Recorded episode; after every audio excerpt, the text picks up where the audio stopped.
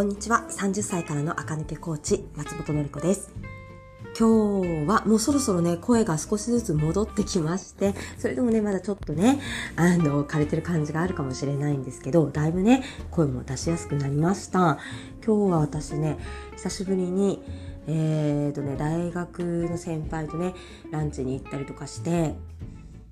はい、社会の風を浴びてきました。いつもね、個人事業主だから、あの、お客様と、あとは家族にしか会わないっていうね、生活になっちゃってるのでね、たまにね、あの、他のね、世界線で生きてるね、友達にアートはしてもらって話を聞いてね、すごく、あ、そうそうなんだとかね、そういう話が楽しい、新鮮だなってね、いつも思いながらね、あの、遊んでもらっております。はい。えーと、今日は2023年秋冬のブーツのトレンドをね3つご紹介しようかなと思います。ブーツねもうですかって言われるんですけどそう。もうブーツなんですね。えっ、ー、ともうね靴屋さんにはね並んでますしあとねショーウィンドウのねえ、ー、と、お洋服たちにも足元ね、ブーツで合わせてあるんじゃないかなと思います。えっ、ー、と、前も話したかもしれないですけど、表参道とかだとね、えっ、ー、と、ブーツを合わせてらっしゃるおしゃれさん、もうちらほら見かけますね。まあ、おしゃれってね、目立つことをやるってことなので、季節の先取りっていうのは一つ目立つポイントになります。そこで、えっ、ー、と、3つね、このブーツ予約したら外さないよってやつをねご紹介したいと思います。まず1つ目。サイドゴアブーツ。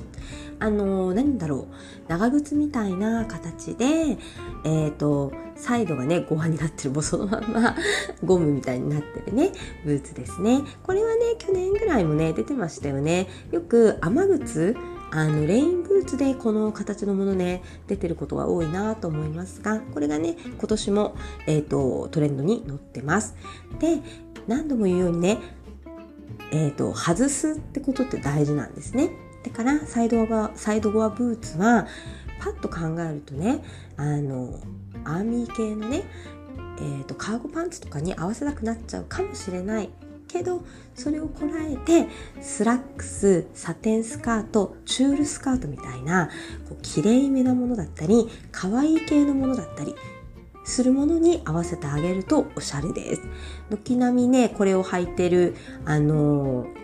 何？店員さんたちのね、画像を見ると、みんなね、大体そういう系で合わせてることが多いかなと思いますね。えっ、ー、と、アーミーっぽいものはアーミーっぽいものと合わせないです。だから、サイドゴアブーツに MA1 でね、あの、カーゴパンツだとね、軍人になっちゃうので、それはやらないよってことなんですね。サイドゴアブーツの時には、その上に来るね、ボトムスはスラックス、サテンスカート、チュールスカートみたいな感じで、ちょっとね、綺麗めなもの入れてあげると、外しが効いてるって感じになりますね。おしゃれに見えます。はい。トレンド2つ目のブーツのタイプはソックスブーツ。あの靴下と一体化したみたいなね靴下にヒールがついてるみたいなブーツがねこれも去年からいっぱい出てます私はね去年の終わりにプラステのね、えーと、ソックスブーツをねセールで買っておきましたでねプラステでセールだったからその時点で安かったんですけどプラステってファーストリテイリングなので多分 GU とかユニクロでもソックスブーツ出るかもなと思います。もう出てるかもしれないけど私が知らないだけで。はい。大体似てるの出してくるのでソックスブーツはねあとね私ねルタロンのラメラメのソックスブーツとかもすごい可愛かったですね。私欲しいぐらい。ちょっとねでも1個ソックスブーツ買っちゃったからグレーのやつね。ラメまで買ってる余裕はないから買わなかったですけど、えーと、ぜひ一つ検討してみてください。これね弱点があって雨の日ね。雨の日は、えーと、染みちゃうと思うのでねソックスブーツ雨の日は難しいですね。えっ、ー、とこれはね普通にね綺麗めなワンピースとかあの綺麗なものに合わせられます。もちろんねデニムと合わせても可愛いと思いますけどあの骨格ウェーブさんとかあとは小柄な方で重心をね足に置きたくないなって人はソックスブーツってね足にフィットしてて重心が重くならないものなので、えーと、いいんじゃないかなと思います。はい、3つ目。これをねたくさん見かけますね。太筒のロングブーツ。これ、ナウシカみたいなやつね、ナウシカみたいなやつっていうかね、あの、足首がくびれてない太い、だけど膝下ぐらいまであるね、ストンとした形のロングブーツ。これはいっぱい出てますね。合わせはもちろんね、流行りのミニ丈と合わせます。ショーパンとかミニスカートに、えーと、ソックスとかタイツで合わせるんですよね。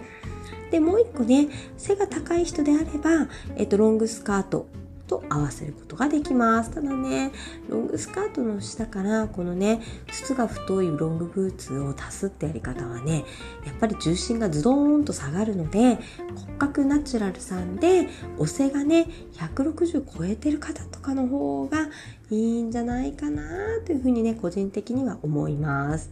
はい。で、ブーツ3つはこの通りなんですけど、差がつくアイテムが靴下とタイツです。これをね安易に黒にしちゃう人が多いんですけど絶対やめてと思いますね。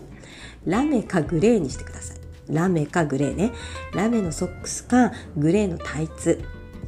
タイツはねグレーじゃなくてもいいですよ。黒じゃないニュアンスカラーだったら、えーと、ネイビーでもいいしブラウンでもいいのでとにかくね真っ黒いものをあの安易にねあのブーツとのつなぎに選ばないということがね大事になります。うん、黒選んじゃうとどうしてもねただそこにあったからこの人これ履いたんだなって感じになってねおしゃれな感じとはまたねかけ離れていっちゃうのかなと思います。というわけでね今日はトレンドね、この、こういうブーツ予約しとくと使いやすいよっていうのをね、おすすめしてみました。一個雑談で、あの、YouTube 見てたら、あのね、ベイクルーズのチャンネルで、ベイクルーズ新入社員ファッションチェックっていうね、新入、新人？新卒の子たちの入社式の時のファッションチェックをね、やってる、あの、うん、会がね、ベイクルーズのチャンネルにあって、もうね、みんなね、ほんと大学の新卒とは思えないぐらいね、おしゃれあ、こんなに学生の時からおしゃれなんだなってね、思いました。びっくり。お金どうやって学生の時ね、かけてたんだろうと思うんですけど、やっぱりね、人って同じ3万円でもね、価値を置いてるものだと安いと感じ価値を置いてないものだと高いと感じますよね。私ワンピースとかだとね34万してもまあするだろうなって思うんですよ。だけど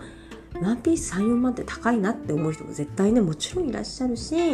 あとはうんワンピース34万は高いけど、まあ、ゲームゲーム機何万円は高くないなとかね、まあ、人自分の持ってる価値観それぞれあとは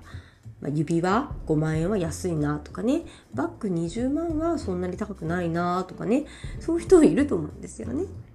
自分のね価値観次第でどこにお金を出すかっていうのは決まってくるけれどそのね新卒で私服で入社式でアパレルすごいプレッシャーの中でね皆さんよくコーディネートしてねすごいおしゃれでねびっくりしましたね。是非皆さんもねちょっと覗いてみてください。はい。アパレルさんっておしゃれなんだなってね、思っちゃいましたね。はい。長くなりました。今日も聞いてくださってありがとうございました。私の声もね、日々回復してきております。皆さんもね、何度も言いますけどね、くれぐれもね、気を抜かずに、私みたいにね、声が枯れるなんてことがね、ないようにしてください。また明日も聞いてください。